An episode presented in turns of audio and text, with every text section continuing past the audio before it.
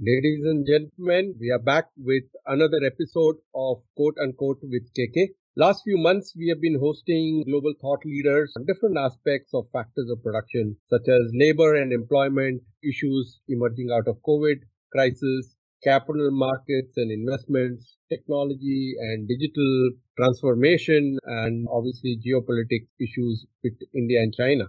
Let me set the context of today's discussion. Last, uh, we have had some heated political debate on the three farm bills that have been introduced and passed by our parliament. As a farmer who has been tilling my ancestral land, I have faced several challenges, not just on land issues, but ability to bring innovation, a freedom to sell my produce or what I produce from my land elsewhere, and interestingly, I spent good amount of time in 1998 when I was working with Britannia on the Prime Minister's Task Force for Food and Agri Management Policy and Reform. And there were very far reaching recommendations that the task force made. And as a result of the recommendations, several measures were put in. The first decade of this century saw agriculture productivity and production increase far more faster than the previous decades in India. We achieved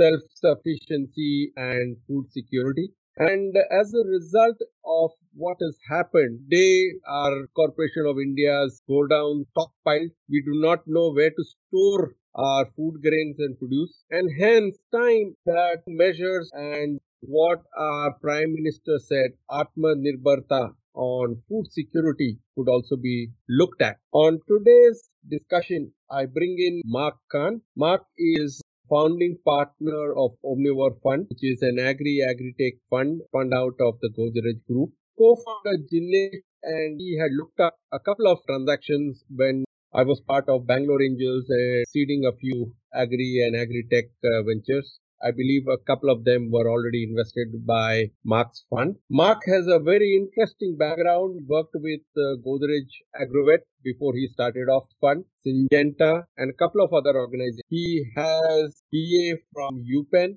and MBA from Harvard University. So welcome on quote unquote with KK, Mark, and it's pleasure to have you on our show. It is a, uh, a great pleasure to be here, KK. Thanks for having me. Mark, for our audience benefit, could you elaborate what do we call as an agri value chain or farm to fork? There are a lot of people talking a lot of things in the media these days, and some of them, I guess, we are on the fake news. For the audience benefit, can you just clarify what we call this whole farm to fork or the agri and food value chain? Sure.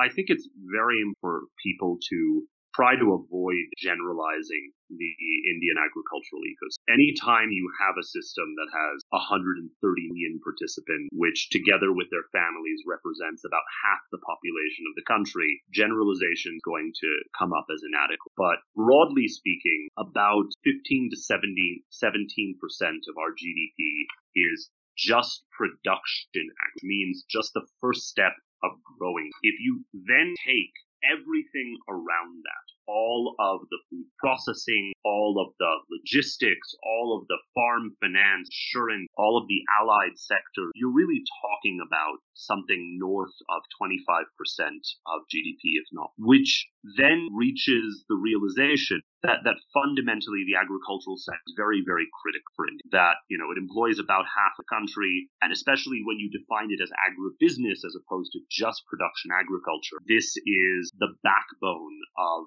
of not just the rural economy, but in many ways the economy itself. Which is uh, which was reflected very clearly this year when industry and services collapsed and, and agriculture managed growing and became something that the entire uh, entire country relied on, or that, that that GDP growth was still moving in some ways forward. You know, it's also important to understand the regional and, and the crop pattern variation. India is, you know, when when people think about agri in India, oftentimes they think about, frankly, the guys who are protesting right now. They think about farmers, you know, Sardarji farmers, Punjab, who are growing wheat, right, and rice and feeding the nation. And and there's a reason for that. That is the legacy of those are the people that ensured that India became food secure. But that's always been only a small part of, of Indian agriculture. Punjab only has like a million farmers and India has 130. So, you know, when you move beyond that and, and look at the diversity that, that is Indian agriculture, right? You're, you're really looking at, if we were to aggregate it crop, right? India is the world's largest cotton that, that's right. something over the last, over the last 20 years. India is the world's largest user of milk, and milk is in fact our most valuable. We have 80 million farmers in the dairy sector, managing 300 million head of cattle. The number send your heads. If you look at our sugars, right, we're the second largest sugar, second largest of rice and wheat uh, you know, primarily grown, well, grown all over the country, uh, in the case of rice and wheat disproportionately in the north. We are the largest, second largest of fruit, second largest vegetables, largest producer pulses in the world, largest consumer of pulses as well, uh, largest spices. So, I mean, it is a very, very, very interesting agricultural economy. And in particular, noting that the challenges that we face in agri day are more similar to the challenge faced by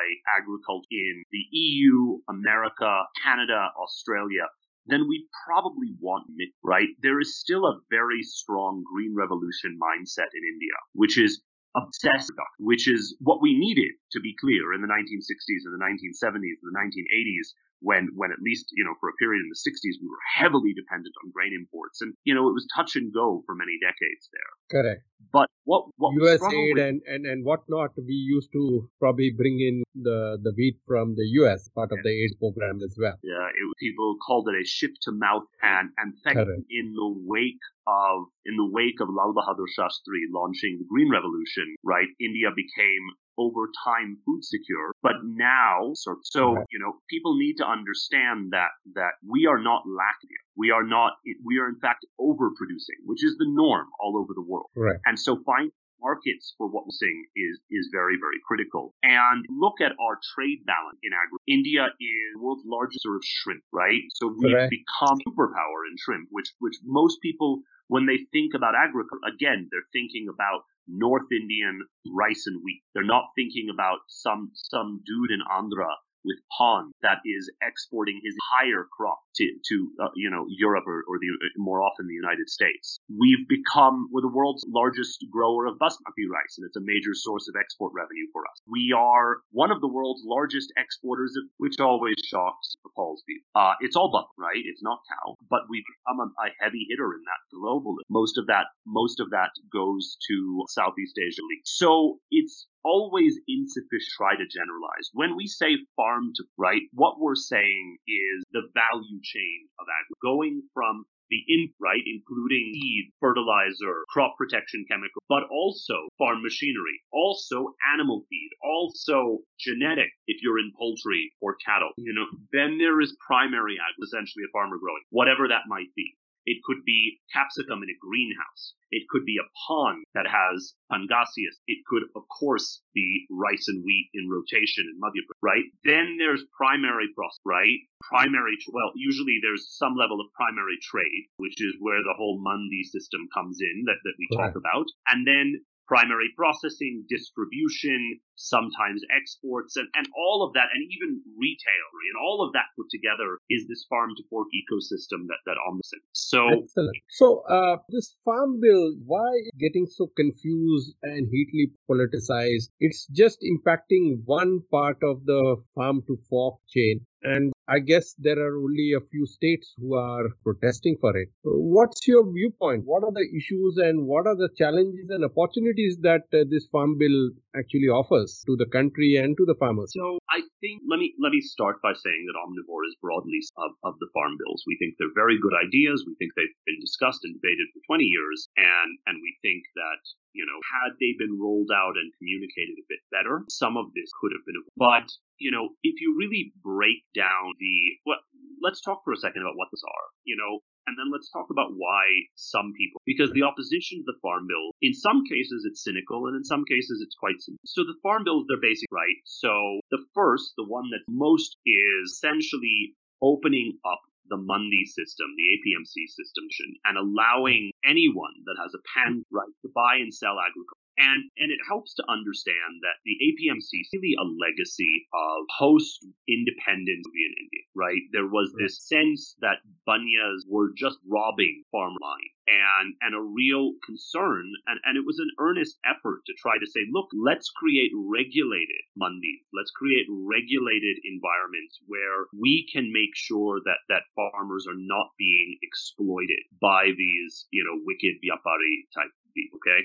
and honestly they for many for a long time i think probably did a job. You know they created a very very strong uh, post harvest marketing infrastructure that was highly rated. And we shouldn't you know just because now we're ready to move past that doesn't mean we should look back on that as a giant mistake. I think like many things in, in post independence india there were really good reasons time for them. The problem is when people create new laws they don't sunset them very often. So that's that's decent. You know, the idea that that this this monopoly should not be, and and we've tackled kind of many ways over the last say decade, right? If you think about the entire rise of an Ola in India, it was to Correct. the monopoly of Correct. you know our traditional you know Kalipili taxis and and, and where you have to have a medallion, you had to you know be registered and Correct.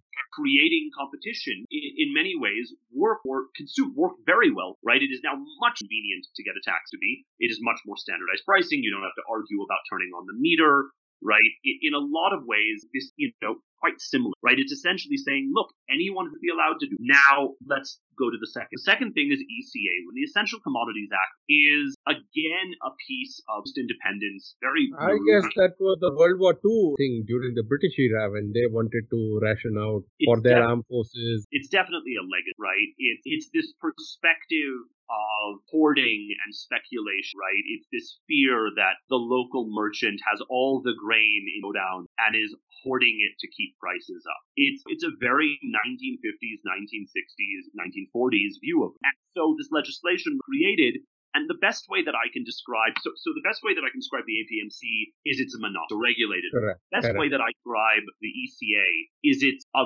very, very aggressive retro licensage piece of, of regulation. It really endows bureaucrats with the right to prosecute and harassment who are more or less doing normal stuff, right? Who are right. who are storing something, who are processing, who are exporting. But but it basically allows for arbitrary fiat. And so because of that arbitrary fiat, and let me be very clear, I'm not a libertarian. I consider myself on the left. But but this piece of legislation is something that in any other sector we would have ditched in 1990. But because Correct. it was agriculture, when the license permit Raj. Exactly. But this is license permit Raj for agriculture. So what this has done is it like the like the old license Raj, it has inhibited investment. It has inhibited modernization right? Why would you build a modern export terminal grain if you could see, you know, a, a mid-level bureaucrat could come in and sanction you for basically doing your business of exporting, right? Exporting basmati rice or, ex- or exporting whatever, right? right? Why create inland going to be held against you? And so and, so this legislation essentially says, look, license Raj ended in India in 1991. We're bringing it to agriculture. And now anyone is allowed to store, process, X without threat of arbitrary government takeover of pricing and stock of that, as long as prices don't cross certain levels, which are 50% grain and 100% for sub horticulture. And even those circuit breakers, right? I mean, it, those circuit breakers reflect conservative, right? They could have just gotten gutted the ECA altogether and said only in the event of war and famine will we intervene. But they put these circuit breakers of 50, 100% in there um, and then the third piece of legislation relates to contract. And that's the one that's probably the least impact and most risk. We don't actually have a contract in India, right? If you actually look at contract farming in India, there's like three major successes. There's like potatoes for chip in North India, Gujarat, right? PepsiCo, McCain, all of that, right? There's that's one where they needed specialty potatoes, the kind of stuff that if you try to make right an, an aloo ki sabzi at home from, you would vomit. Terrible. You know, they're not meant for that. They're being processed into value-added product. A second right is is gherkin. Right, North Karnataka exports a few hundred million dollars of gherkin, oh. and and that's right. done under contract farming. And the third is that most of the broiler poultry grown in India is under a contract farming, whether it's a Suguna, Venkateshwara hatcheries, Zorabi, and Godrej, right? Most, most of the processed meats, fresh, you know, and, and the brands in, in fresh poultry are all grown under contract. But that's it, right? That's basically it. There's not a contract farming story that's happened, and there's and contract farming isn't the norm around the world, right? It's it's it's more of an exception. So this right. law this law essentially says, look, contract farming is good. What is holding it back they theorize, is a lack of clarity. So they're going to create a standard set that apply to him, and and which frankly are fair. Right. Like you can't. It, it's they have tried to take a, a good balance in, in, in, this contract farming legislation. But the immediate impact, right? The immediate impact of APM is huge, right? Anyone right. can do anyone can do Tanda any agri-tech startup buyers or any agri-corporate can buyers. The immediate impact of ECA is kind of immediate, right? Because what's going to happen is start saying, oh, I can invest now. I can start putting down that utility, that that you know shovel ready. But it's all but it all relates to that that you know issue of shovel ready, right? It takes right. time to capex. This will impact capex. We'll see this over the next two to three years. And and then on contract farming, it's much stick and spec. Like okay, cool. Now we have clear regulations. Maybe this will then encourage more contracts. Now, the question of why farmers um, and who really oppose why. I think I think it's it's it's important that we have a balance, right? It's important to to to not right you know, to not malign millions of protests, right? That that probably think they are the right thing and challenge, right? So, but but it's important to also understand the the, the socio-political, right? So if if you go to Punjab, you go to Haryana, go to Western, you you have to understand going back to the ninth, going back to that shift to mouth, a system was to ensure food security in India, to make India, and the people that delivered are the people protesting right now, are the Haryanvi, are the Punjabi farmers, right? Who over the last 30 years primarily grow in the winter wheat and in the summer, in the Kharif, right, rice. So Rabi right. and Kharif Correct. and farmers, right, have been in work for decades. And in this, the FCI is the primary that they procure 98, I think, or 97% of the rice and wheat in Punjab right? So if you're a Punjabi farmer, that's all you know, right? right? And that system, right, has essentially hook, okay? Because they're nice. The nice thing is you never have to think about, right? You grow rice, sell it to the FCI, wheat, sell it to the FCI, and when you sell it to the FCI, you get this thing called MSP. The minimum support government regulated by the CACP non agriculture price, right? But these are like the only farmers in India that actually get MSP right? And the FCI doesn't, even though MSP has announced 30 commodities, it's only really purchased by the FCI for six. And, and there's a bit of it in, around the Cauvery Delta for rice. And all of this grain gets bought by the FCI and stored in godowns. And as you said, right? The FCI it's doesn't have now. We've over. We don't have place to store. Stored in, it gets stored in lots. It gets stored open in fields. Right. It gets stored in schools, right? The FCI doesn't have nearly enough right now. Much of it, a good chunk of it, rots, and we have actually right. more of it than we need. But if you if you have some empty, right? Imagine you're a Punjabi, and this is what you told we're told agriculture is, and you know, you've also been told that you're the heroes of the nation, Jai Kisan, right? And that you're doing the right thing. And all of a sudden, people are, are threatening that system. And in that system, by the way, right, you get an incredible amount of substance, right? You get a fertilizer, you get a power, you have the best irrigation here right? Got got all of the freebies that have been around decades that you take for granted, okay? Even though the average per farmer in India is higher than the average income of most Indian farmers. The average Punjabi farmer gets 1.7 lakh of subs, right? Which is higher than average Correct. And, and uh, income is about 72 or 75,000 rupees. And the average Punjabi farmer is small, okay? They're right. not, but their, their average farm size is times the national. So these farmers are their first, right? They are relative cross, but they're also addicted. They are addicted to them that they have been in, and it's not their fault. They were told this was what agri was, and meanwhile, all over the country, agriculture has has kind of moved on. Right? This system, this this is you know the analogy that I tried to explain is it's a lot like Indian labor, okay? Most of the economy, right, is not even organized. And the organized sector, most of it is not unionized. But the right. unions are super militant because the people that were able to create them, that's what they know and that's what they want. And they're not wrong to say that look, we fought for this. This is our system. So anything that approaches labor reform in India, massive freakout, right? right? And and this is it's kind of very very. There's nothing wrong with right. They're not. It's not wrong that they're that they're feeling threatened. But I think it's worth contextualizing that these are a privileged lot, right? Even if they aren't rich, right? But they have lived in an existence where their inputs are taken care of, their outputs are taken care of, and all they have to But most of the farmers in India, that's not for 95% of the farmer. you know, they actually have to think about what they make decisions based on on trends in the market and demand and then sell right based so so it's almost like the average indian farmer is a micro but the average punjabi haryanvi farmer selling into the fci is like a protector and that's the challenge is you've got a group of people that really feel like their protected workmanship, right, is under, right? So, and it's not their fault, right? That's no, nobody really wants to, to deal with this issue. And, and what's happening here is you've got farmers that are saying these, these laws are very, very threatening. Even though the laws don't talk about getting rid of the FCI, even though the laws don't talk about getting rid of MSP,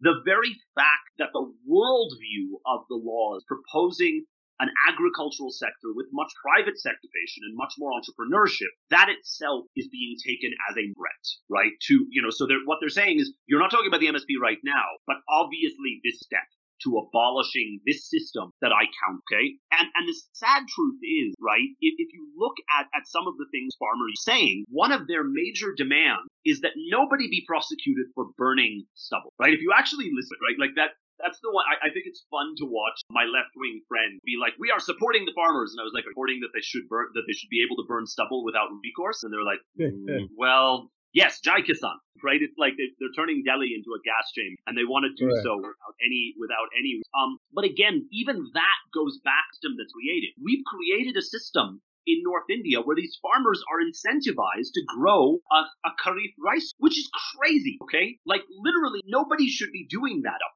there. It's destructive to wise. We don't need the surplus rice that they're creating. If you're growing basmati, fine, great, massive export earnings. But non-basmati rice that goes into FCI and yes, we don't need it. Okay, we can grow that in, in places that actually have water, like Orissa right? Like other, you know, other states. But because of this system, and it's because of that rice that we then, you know, in order to harvest that rice, uh, plant wheat. That's why we have stubble. So there's really fundamental structural stuff that needs to be done. And the reality is nobody touched because it's so politically sensitive, as we're seeing. The other thing that, that we all have to kind of, you know, take into account is that there's some additional. So whoever rules Punjab gets Mandi fees, okay? And it's five thousand year unaudited money. Okay, so whoever right. job there, there is eight five percent fee and cess applied to that entire FCI, and that is for right. It is loot. And so getting rid of this system, right, threatens that. You understand why any Punjabi politician, Haryana, it's 6.5. And, and it's got real hardcore political reason for, for some of this office. And I think the, the final thing that's worth kind of out is, you know, and, and, and by the way, I should say that some of the opposition challenge varies because it was under the Congress, under the UPA, that most of these laws were piloted at state level. Okay, right. they created a model Contract Farming Act. They created a model AP. It's just that in this situation, Modi is Modi and Modi does Modi and Modi basically acts, right? That's his thing. Whether it was, whether it's what happened, what you call it, with three, with 370, where, where nobody thought anyone would finally take the move on that and he did, whether it's demonetization, right? This is kind of the Modi playbook is you don't consult a million people. You just do what you think is right. And so I think, you know, he did that again in this case. I think he was fundamentally correct in doing so, but there was a lack of dialogue. These things this kind of came out of nowhere. And, and so I think combined the fact that there wasn't much dialogue combined with the political actors, right, react this combined with this sense from kind of protected farmers that this mortally threatened their their entire existence, and the fact historically there's sort of an anti bias in Indian agriculture. Altogether, that's why we have the maelstrom that we have today. I that's think one of the could have been also the cases where consultations could not happen, and I think the crisis itself turned out to be an opportunity for the government, government to bring in this regulation as well. So, very interesting perspective on on the farm bill, and really appreciate very simply putting it forward I'm going to yeah, add one. Sure. I'm going to add. I think the other survey is that there is a sense that the winner, the winners of the last decade in India are that prosperity is not widely shared. And there's a sense that the winners of every sector coming down to a hand family ending with Ani, okay? uh, whether whether it's Ambani or Adani or what what have you. Okay, right. There is a sense that competition is diminishing, monopoly rising, and I, I think that is that that if we allow the corporate sector to come in, it's just going to be the same, right? And and someone said someone said this very intelligently. They said, look, we were told that getting more competitor telecom sector. Great but now look we have three telecom companies. One of them is on the and you know Jio came in and lowered prices for everyone destroyed the deal and then jacked prices back up. And why if the winners are going to be the, the, winners are going to be just Ambani in, in this why do we want that to be the future of, of the private sector and agriculture I don't think there's a sense that in fact there are lots and lots whether they are local companies larger traders SMEs agritech etc that are going to benefit. I think there's this sense because in the last decade, so much of the prosperity has been directed to just a handful of families. And that's creating and that's and that's exacerbating sense of, of unfairness.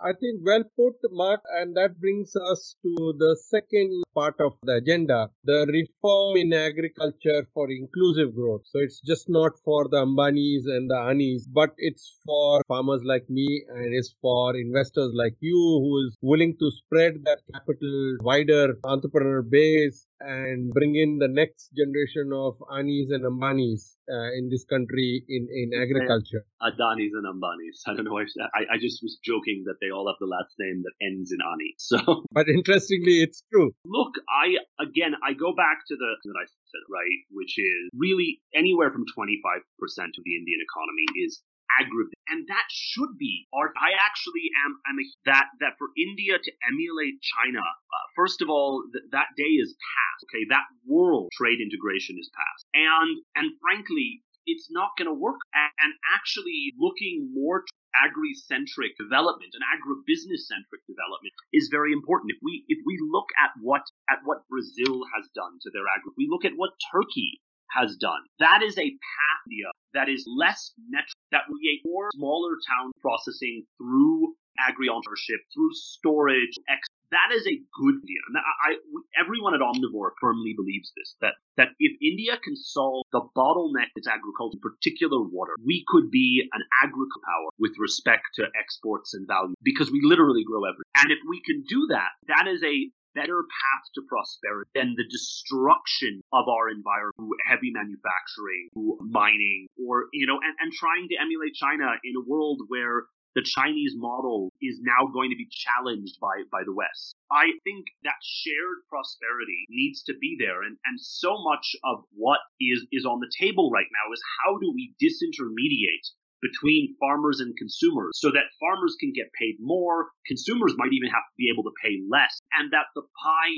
changes incentives so that farmers start growing for actual demand, so that farmers start prioritizing quality instead of quantity, so that our food becomes nutritious and healthy. There's so many aspects of this, but it's really about building an agriculture like I whenever I talk about agriculturization, people some people instinctively recoil and they're like, Oh, you want it to be like America. And I'm like, hell no. God, America's a disaster. America's more subsidy addicted than Punjab, okay? The American agri essentially eats malnutrition and obesity simultaneously. I don't want that at all. What I want is is millions of agrineurs and millions of agri SMEs. What I want is India to actually be able to, eh, you know, the categories of explode. We should be exporting so much more and we should be creating better and better agri products for our own consumers that, that address these issues of nutrition, that address these issues of health. There's so much done here. When, when I started working in Indian agriculture, I mean, initially when I was in, in 2005 doing some work for ITC, uh, but then when I joined Global 7,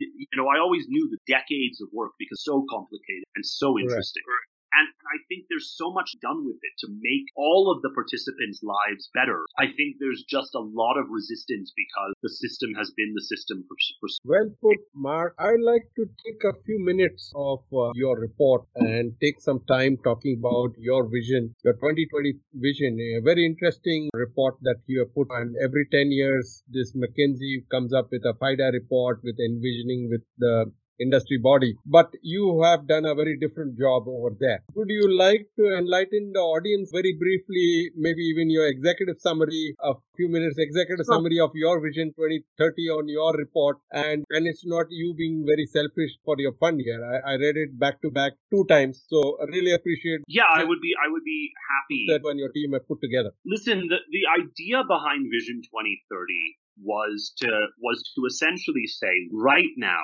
in the midst of all that we're struggling can we can we think past can we think past current crisis covid everything that that we grapple with in this moment and try to look around and say one decade what is indian agri what are the positive changes? What are the negative changes? What are the opportunities? And, and let's be clear, some of the stuff that, that we talk about, it's not that we think in 10 years, oh, every farm, like it's that we think that is going to become, right? Whenever you think about change, change happens a little bit. It happens like a wedge and that wedge gets bigger and bigger and bigger until finally the door is open and ever. And so many of the things talking about here are trends that we think initially progressive farmers will adopt, eventually top third of farmers will adopt, and, and hopefully at some point all. And so we identified eight major trends and one major. The eight major trends, if I were to kind of summarize, one is this idea that precision agriculture and automation will will increasingly create a farm of that. You will see a much more widespread adoption of, of these technologies on farm. That the automation technologies are critical because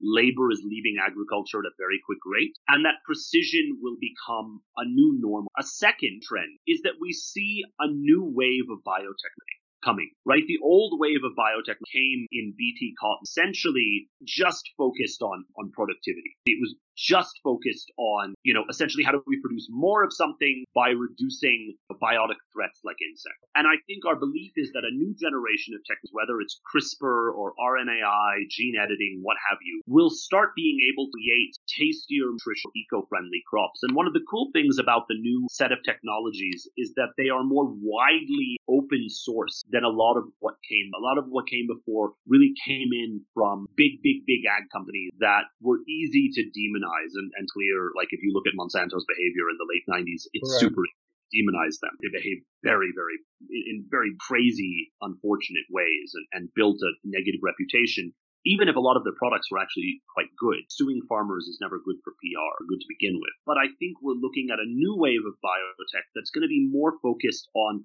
the holistic quality crop as opposed to just how do we write. I think that's going right. to be trend and, and, and hopefully we'll see the biotechnology ecosystem in India more open to that, especially if the ownership of that IP is domestically held, more widely shared, and not just seemingly imposed on high by Western multinationals. Third trend that we're seeing, especially this year, is the rise of digitization, connecting farms and farmers and all market participants in agriculture. And, and that, and that, you know, when we wrote Omnivore 2030, we actually started it well before COVID. And that trend has rapidly rated by COVID, right? right? The fact that, that traditional input dealers and mandis and all the usual players in the supply chain was so badly impacted by lockdown has radically accelerated digitization where farmers that, that knew of digital options but kind of sat on the side, being aware of them but not dependent on them, have now kind of adopted them very, very quickly because they needed to. A fourth trend where, where the APMs and, and the contract farming reform is a big part of it is the idea of farmer that, that farmers are going increasingly Correct. become aware of what consumers want, and they're going to grow what consumers want, rather than just pushing out whatever. That's what they've grown for decades. If more and more want a variety of bajra that's very, very nutritious, but a bit more like wheat in, terms of how it's cooked, right? Because that's kind of want. You know, it's an atta and maida addicted country, for better or worse. Then they'll grow that right? And and hopefully by, by bridging farmers, everyone can be can be made much much better off. Fifth is that the majority of rural jobs are going to be of higher value and non-agricultural, so there's going to be a shift out of farming right. to other rural professions, and and I think it's interesting that work from home, if that remained a viable option, can would actually help to empty out of our cities where, where people can continue to live, maybe not in their native place, but maybe you know, in the close, in the district head, in, in the largest of the cities nearby as opposed to just everyone saying five, six, seven. Correct. Right. The rural BPOs are really grown over COVID They- crisis. They have like thousand percent growth in the number of seats in the rural BPOs because people migrated back. No, absolutely. And and rise of edtech, right, is bringing higher quality education into rural India. We can argue about some of these edtech startups and their policies, and you know there have been a lot in particular. But I think there is a power to edtech. My own my own daughter goes to a very good school, but she still watches Khan Academy on the regular for trigonometry or pre-calculus or whatever she's studying. She's up with that because it's just super high quality. And and so i think children all over the world are benefiting from that. And so i think edtech is going to to definitely the, the education in, in significant ways and hopefully we can see like what i what i am dying is a world where people don't feel obligated to migrate for economic success. Or if it's, you know, a more localized world is actually kind of better and more stable. So definitely, you know, yes,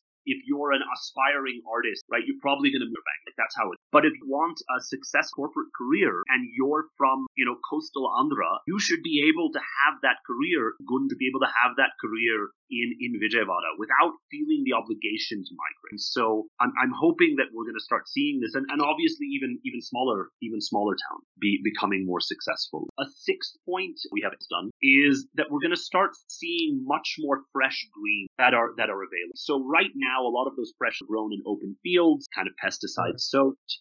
But- but- on the on the things and what Right, start especially around Bombay and other places. Yeah, exactly. Start more and more organized, peri-urban, controlled environment. When I say I don't mean urban farming, I don't mean vertical U.S. style LED greenhouses. I mean essentially polyhouse encircling our cities, where you're going to have fresh, fresher stuff that becomes available that that is higher and higher quality, that was grown in greenhouses, polyhouse, net house, very little pesticide, that's safe and healthy and, and very, very fresh. And I think we're going to start seeing a better system for that all over.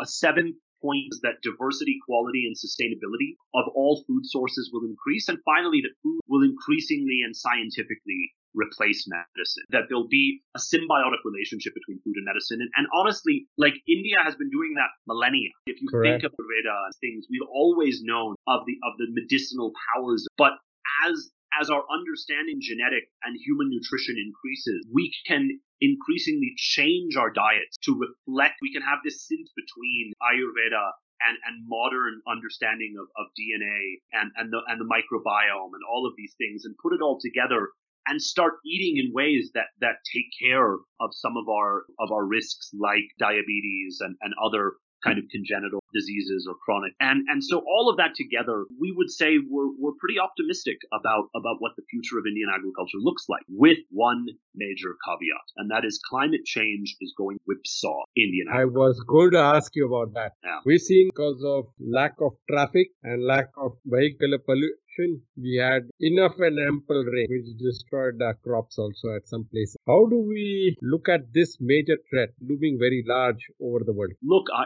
I think it's it's one of these things we all have to come together on a war footing and figure out what needs to be done to address this. And it's it's a challenge. If you think about the last 12 months, it's been a challenge to get people to stand six feet away from each other and wear masks. Which is, let's be honest, not that hard, okay? It's Gonna be hard. This is gonna be like a, a mass struggle where public, private, not for profit, civic world has to come together and figure out how, how to both mitigation, how do we reduce our emissions and, right, adaptation drives, how do we make our agri, and this is going to be, it's daunting to, to even think about it. And I think right now, whether it's, it's all nations are, are sort of taking it seriously and sort of seeing what they can get away with. And we're gonna get, I, I'm not special that we're gonna be able to engage very well because I think everyone is kind of, I think everyone's encouraged to free ride. We're gonna have to do adaptation wise. Our agricultural sector is going to see between highly variable climate, rising average temperature, more biotic threats of, of diseases and insects, just across the board, we're going to be stressed and challenged. And that is going to be very, very, um, but it's also going to create very unique opportunities for, for Indian companies, for startups, for Indian farmers.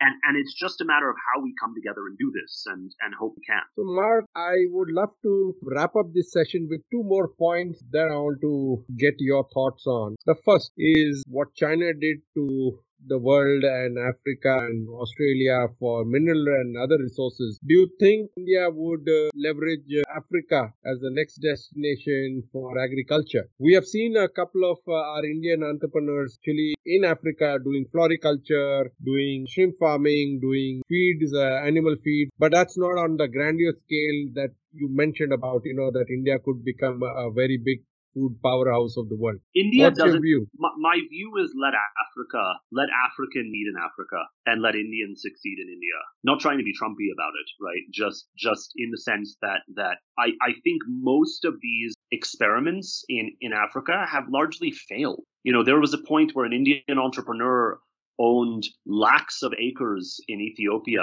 and eventually it was taken. Eventually, it was taken away from him. Yeah, almost by the none. dictator. You know, almost none of the land-based, large-scale farming projects in Africa have really taken off. I, I definitely think Africa is a good opportunity for Indian entrepreneurs from a processing perspective, for, for Indian agribusiness owners. And I and I would never say no, no, no, don't don't do that. But I but I what I would say is if the plan is let's aggregate huge land tracts that used to be owned by small farmers and farm them, I would say is probably not going to be sustainable. And, and honestly, if you look at the Chinese in Africa, they've engendered massive amounts of resentment. There is serious pushback to their Correct. to their sort of economic extortionism. I'm uh, I'm I'll put it this way. I, I tend to take a, a pretty hardcore pro-India, anti-China stance on most things. So I, I really think that that India needs to understand the Chinese threat for what it is and meet it. And and that also means behaving in, in better ways with our global partners. If, if China's approach to Africa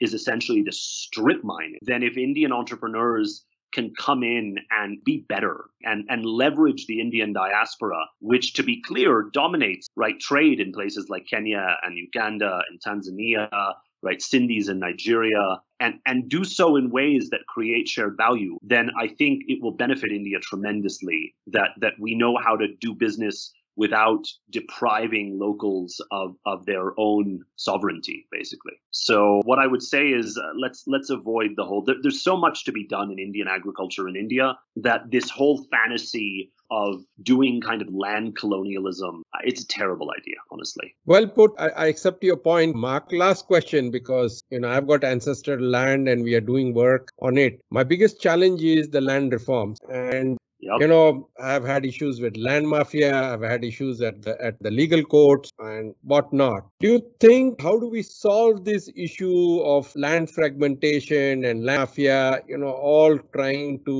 oh man listen i gobble up the agricultural land is what is the kind of reform do you think uh, we need to do for the betterment of agriculture I really wish there had been a fourth farm bill for land, right? I think Right. that, I, I honestly think that is a massive missed opportunity. And I think, you know, my hope was if, when people asked me about the farm bills in like June, July, August, as it was just rolling out, I was like, oh, okay, they're going to do land next. And now I'm like, I don't know. This was pushback was pretty, was pretty big. You know, you really have a serious challenge in land. You have a challenge that if you are a landowner, you barely have a, uh, there are very few ways that you can legally safely lease your land if you don't want to cultivate it right correct and you always will have the fear that whoever you lease it to could expropriate it from. you. On the other hand, we have a terrible challenge, which is that all of our subsidies and benefits are all land based in agriculture. So even if a farmer owns one hectare but is tilling five hectares, he only can get benefit for the hectare that he owns, right? And the rest of the benefits would go to someone else. You just don't have a free market in land. You can't buy and sell. There have been some reforms. The state of Karnataka recently reformed land agricultural land purchases to allow anyone to kind of do it. And as a result, because there's so much control, you have a land mafia, and because there's so much control, you have patwaris across the country. You know, basically, what's the better word? Looting. Looting is the okay correct right and that's and that system like that system is not a new system it dates back to the Mughal but i think i think a couple things need to happen one is we need to have a, a, an absolutely final we need to have a massive kind of operation flood style project with respect to land digitization right where the records are are digitized entirely transparent and where we we finalize, you know, about 15% of the agricultural land in India is under dispute, and those disputes are they go on for decades. i'm suffering one on mine right? So, so if we can do a major push on digitization, finally build a, a, complete digital record, have a complete record of shit, that will unlock. And, and then finally, when we do that, build a, a record that reflects not just who owns the land, but who is cultivating it. And if we can have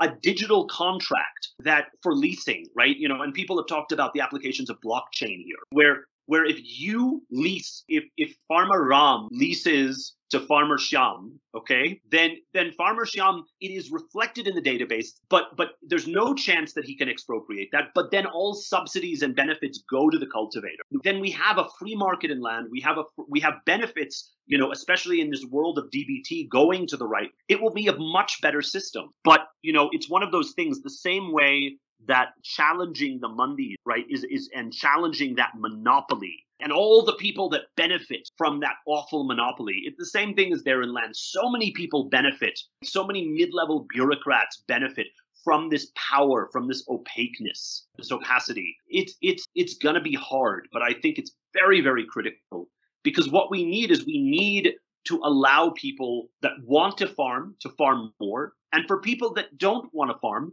it shouldn't be that they that some you know the, the least intelligent child is kept on farm because god forbid you lease and someone steals and and yeah. i think and i don't think in general that we're going to move towards more consolidated farms in terms of ownership i think in i think india is so dense and so rapidly urbanizing that any farmer knows that the optionality on their land value is very, very high. They know that Haryanvi farmers that sold for one lakh per acre to DLF oh, are, are suicidal. Okay. Like Correct. look at what their land value could have been. So I think people want to hold their land. They don't want it, but they need to be able to freely lease. And we also need to allow larger and larger farm manager, right? That don't own what they are cultivating, but, but proper farm manager. Like you see, forget, you don't really even have this in the US as much, but in Latin America, it's very, very common, right? To see a farm manager managing a lakh hectare, but those lakh hectares are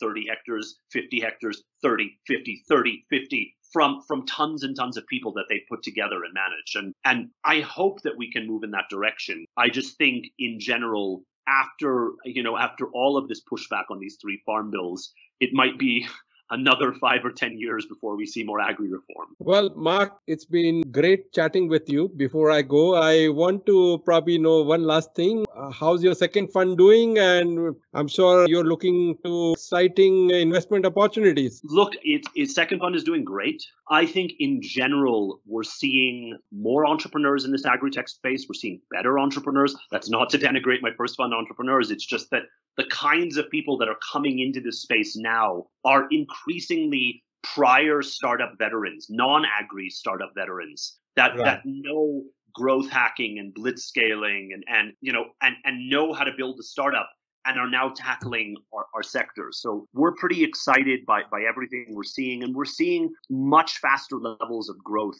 than we saw in, in our first fund.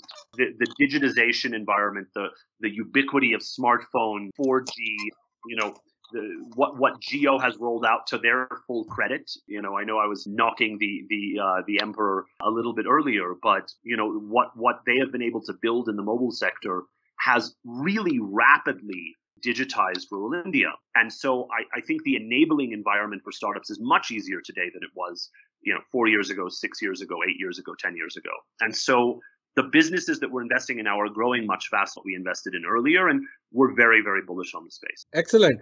On this note, Mark, I need to wrap up. I really appreciate you spending time and talking to us on this topic, which is also fairly near and dear to me although I'm more on the healthcare side of things, but nutrition and wellness is very important to me. So thank you very much, Mark, for taking this time and talking to us. Uh, before we part, I'd like to thank our sponsors, our team members for having done the due work. Um, I'd like to make one last announcement. We will close uh, 2020 the year with uh, Mark Mobius, who's going to come in next week Another to give Mark. us the 2021 perspective. Thank you very much and stay safe. Bye bye, Mark. Take care. Bye bye.